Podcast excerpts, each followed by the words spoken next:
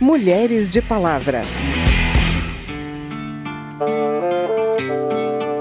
caso específico da Ângela, ele tem uma série de ramificações e repercussões que nos interessavam muito.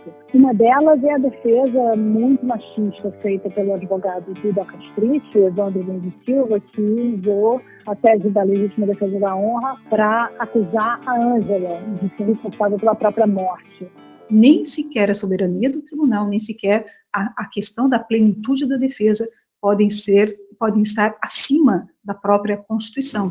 Quero assistir ao sol nascer. O Supremo Tribunal Federal proibiu o uso do argumento da legítima defesa da honra nos casos de feminicídio. Ex-companheiros, namorados e maridos que matam suas mulheres ainda hoje levam essa tese para o tribunal do júri. A gente vai falar sobre essa importante decisão unânime dos ministros do Supremo. Vamos contar ainda o caso Ângela Diniz, um dos mais emblemáticos julgamentos de violência doméstica no Brasil, onde a tese da legítima defesa da honra quase livrou o assassino confesso, Doca Street, o namorado da socialite morta nos anos 70. Vamos falar ainda sobre o histórico número de deputadas na presidência das comissões permanentes da Câmara. Um crime passional um homem que se sente traído mata para defender a sua honra ferida. Esse argumento foi considerado inconstitucional pela Suprema Corte do Brasil. Não pode mais ser usado na defesa de um réu acusado de matar uma mulher. O relator do caso, o ministro Dias Toffoli, afirmou que se trata de uma ferramenta cruel que perpetua a violência doméstica e o feminicídio, mas persiste ainda hoje. O Centro de Pesquisa Jurídica e Social do Programa de Pós-Graduação em Direito da Universidade Positivo analisou 147 processos de feminicídios ocorridos no Paraná a partir de 2017. Um grupo de pesquisa coordenado pela professora Olivia Pessoa verificou que os homens são punidos, mas ainda hoje o júri se vê diante de questionamentos sobre o comportamento da mulher e a relação disso com a morte dela. A professora Olivia considera inconcebível, num caso de assassinato, o advogado perguntar se a vítima era mulher direita ou não. Ela morreu porque ela desobedeceu o seu marido, porque ela não cuidava dos seus filhos direitos, porque era uma mulher que dava trabalho. Então a gente encontra nisso no processo, às vezes, essa pergunta, mas era mulher direita? Além do impacto no sistema jurídico, a decisão do Supremo tem um grande desdobramento na sociedade. É isso que diz a vice-presidente da Comissão Nacional da Mulher Advogada da OAB, Alice Bianchini. Mostrar o quanto que efetivamente nós toleramos a violência contra a mulher, já que nós tolerávamos na nossa sociedade a possibilidade de um homem matar a sua esposa, a sua namorada e, e inclusive as suas ex-companheiras por uma perspectiva de que ele estava sendo traído, ou até imaginando né, que ele estava sendo traído. Então, essa questão é um avanço muito grande, nada justifica a morte de uma mulher. O vice-presidente da Associação Brasileira dos Advogados Criminalistas diz que a tese da legítima defesa é ultrapassada mas para ele, a decisão do Supremo afeta o direito do uso de todos os argumentos que a defesa achar necessários e atinge também a soberania do júri para decidir se aceita ou não um argumento. O meu entendimento é de que veio sim a ferir, veio a influenciar essa soberania do Conselho de Sentença e também a questão da plenitude de defesa, que pode arguir né, qualquer tese que entender cabível para o caso concreto. Sempre, e aí repito, não é nada com relação à tese em si da legítima defesa da honra que tem um, o posicionamento, também tem um entendimento que é uma tese sim já ultrapassada. Os casos de feminicídio são julgados pelo Tribunal do Júri, formado por um grupo de pessoas comuns que decide se o acusado é ou não culpado, sem necessariamente se basear em fundamentação jurídica. Argumentos morais e éticos podem ter peso nessa hora, mas Alice Bianchini, da OAB, resume: nenhuma decisão pode ser inconstitucional. O que faz agora o Supremo Tribunal Federal é declarar a inconstitucionalidade. E isso é muito importante, exatamente porque nós temos que entender que, apesar da soberania do tribunal, apesar da plenitude da defesa, que nós temos que respeitar no tribunal do júri, nem sequer a soberania do tribunal, nem sequer a, a questão da plenitude da defesa podem ser, podem estar acima da própria Constituição. Você estava mais querendo era me ver passar por aí. O STF tomou a decisão sobre a legítima defesa da honra provocado por uma ação do PDT. A deputada Silvia Cristina, do PDT de Rondônia, explica que o partido classificou a tese como nefasta, horrenda e anacrônica. Uma decisão correta, pois as decisões antigas que reconheciam a legítima defesa de honra feria a dignidade da pessoa humana e dos direitos à igualdade e à vida e totalmente discriminatória contra nós mulheres. Você vai se arrepender de levantar a mão para mim. Cadê meu celular? Eu vou ligar pro 80. Quem ama não mata. A frase famosa no movimento de mulheres no final da década de 70 impulsionou o feminismo no país. Elas protestavam contra a tese da legítima defesa da honra, usada no julgamento de Doca Street, que matou Ângela Diniz com quatro tiros. O assassinato foi na Praia dos Ossos, em Búzios, litoral paradisíaco do Rio. Praia dos Ossos é o nome do podcast da Rádio Novelo, que em oito episódios narra o famoso crime mais de 40 anos depois. A repórter Verônica Lima conversou com a idealizadora e apresentadora do podcast, Branca Viana. Branca, eu queria ouvir um pouco da sua história com o caso. Por que falar disso 40 anos depois? O caso específico da Ângela, ele tem uma série de ramificações e repercussões que nos interessavam muito. Uma delas é a defesa muito machista feita pelo advogado do Doca Street, Evandro Mendes Silva, que usou a tese da legítima defesa da honra para acusar a Ângela de ser responsável pela própria morte. Pelo comportamento dela, ela teria provocado a própria morte, o assassino dela não teria nenhuma outra escolha a não ser matá-la, porque ela era uma mulher sem moral, era uma mãe desnaturada e provocou ele, e a única opção que ele teria como homem ofendido na sua honra seria matá-la. Então, essa defesa feita em 1979 foi uma coisa muito chocante e provocou uma reação das feministas da época, que é o movimento feminista estava muito no começo, ainda nos anos 70, ainda era o Brasil da ditadura, a gente não pode esquecer isso. Elas reagiram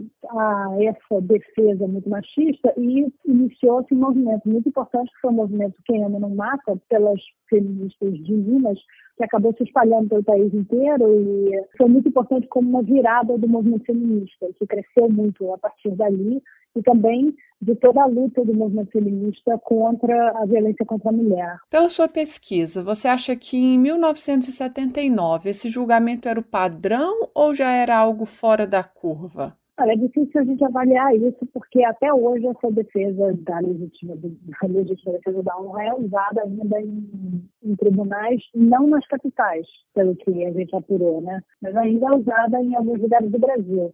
O que disseram para a gente é que, de fato, na época, aquilo foi muito chocante. Eu tenho a impressão de que um dos motivos pelos quais foi chocante foi justamente a repercussão que teve. Mas a verdade é que a imprensa comprou aquela tese, sabe? a grande imprensa. Compraram a tese do advogado de que a Ângela era irresponsável, de que ela tinha uma vida sexual livre demais e de que isso também a tornava uma mulher infeliz, que estaria procurando a própria morte, de que ela andava com homens violentos e que por isso isso ela tinha morrido e a culpa era dela de morrer. Então, não me parece que fosse tão espantosa assim em 79, considerando que a grande imprensa de 79 concordou inteiramente com essa tese, né? Como você acha que esse julgamento repercutiria hoje na sociedade de hoje? Ah, eu acho que bem diferente, muito diferente. De uma pessoa conhecida como ela, ela era, ela era bem famosa na época, estrela de coluna social, e coluna social era uma espécie de Instagram da época, né? Ela seria o que a gente pode chamar hoje de uma influência.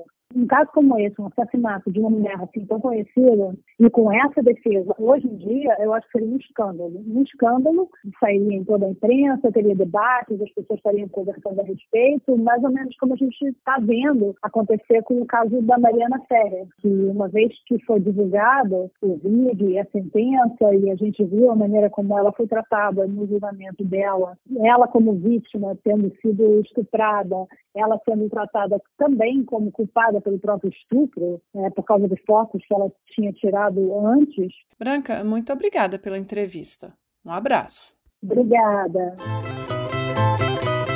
Doca Street saiu livre no primeiro momento, mas em meio a protestos e muita mobilização de mulheres, a decisão foi anulada e um segundo júri condenou o assassino a 15 anos de prisão. Praia dos Ossos está disponível nas principais plataformas de podcast.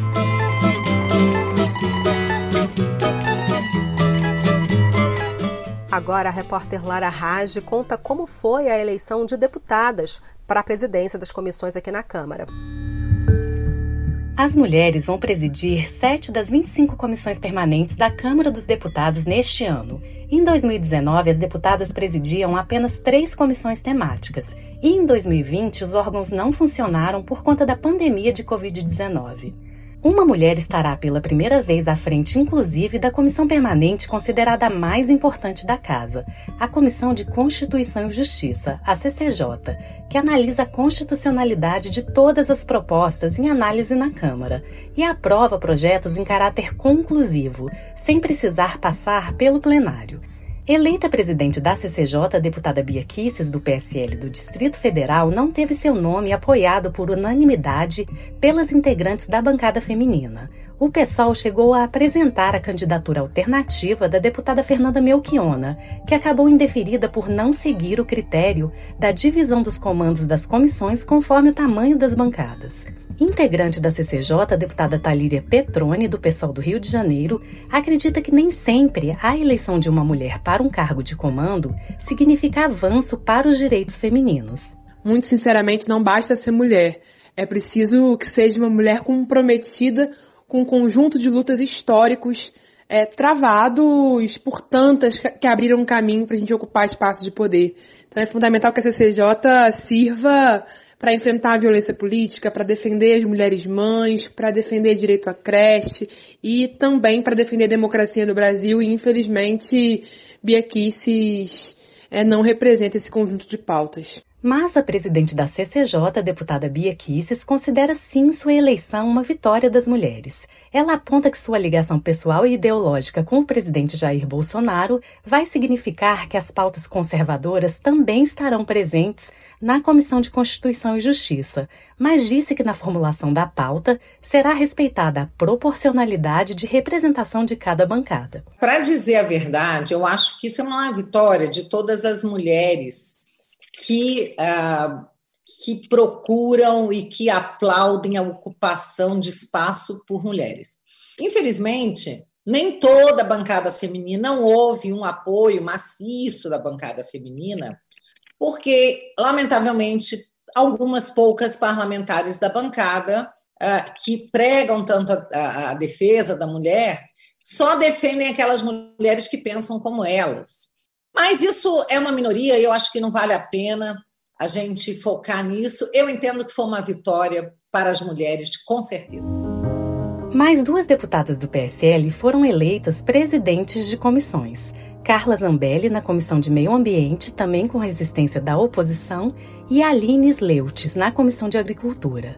Também foram eleitas este ano para presidir comissões permanentes a deputada professora Dorinha Seabra Rezende, do Democratas de Tocantins, na Comissão de Educação, a deputada Alice Portugal, do PCdoB da Bahia, na Comissão de Cultura, a deputada Rejane Dias, do PT do Piauí, na Comissão dos Direitos das Pessoas com Deficiência, e ainda a deputada Elcione Barbalho, do MDB do Pará, para presidir a Comissão de Defesa dos Direitos da Mulher. Da Rádio Câmara de Brasília, Lara Rádio. Mulheres não têm que chorar. Mulheres não têm que chorar. E esse foi o Mulheres de Palavra, que teve a produção de Cristiane Baker e Cláudia Daibert, reportagens de Vera Morgado, Verônica Lima e Lara Rage, trabalhos técnicos Marinho Magalhães, apresentação e edição Vera Morgado. Se você tem alguma dúvida, manda pra gente. O e-mail é radio@câmara.leg.br e o WhatsApp é 61 999 78 90 80. Mulheres de Palavra é produzido pela Rádio Câmara e transmitido pelas rádios parceiras em todo o Brasil, como a Rádio Folha do Estado, da cidade de Feira de Santana, na Bahia. Você pode conferir todas as edições do programa no site radio.câmara.leg.br e no seu agregador de podcast preferido. Muito obrigada pela audiência e até o próximo programa. Tchau!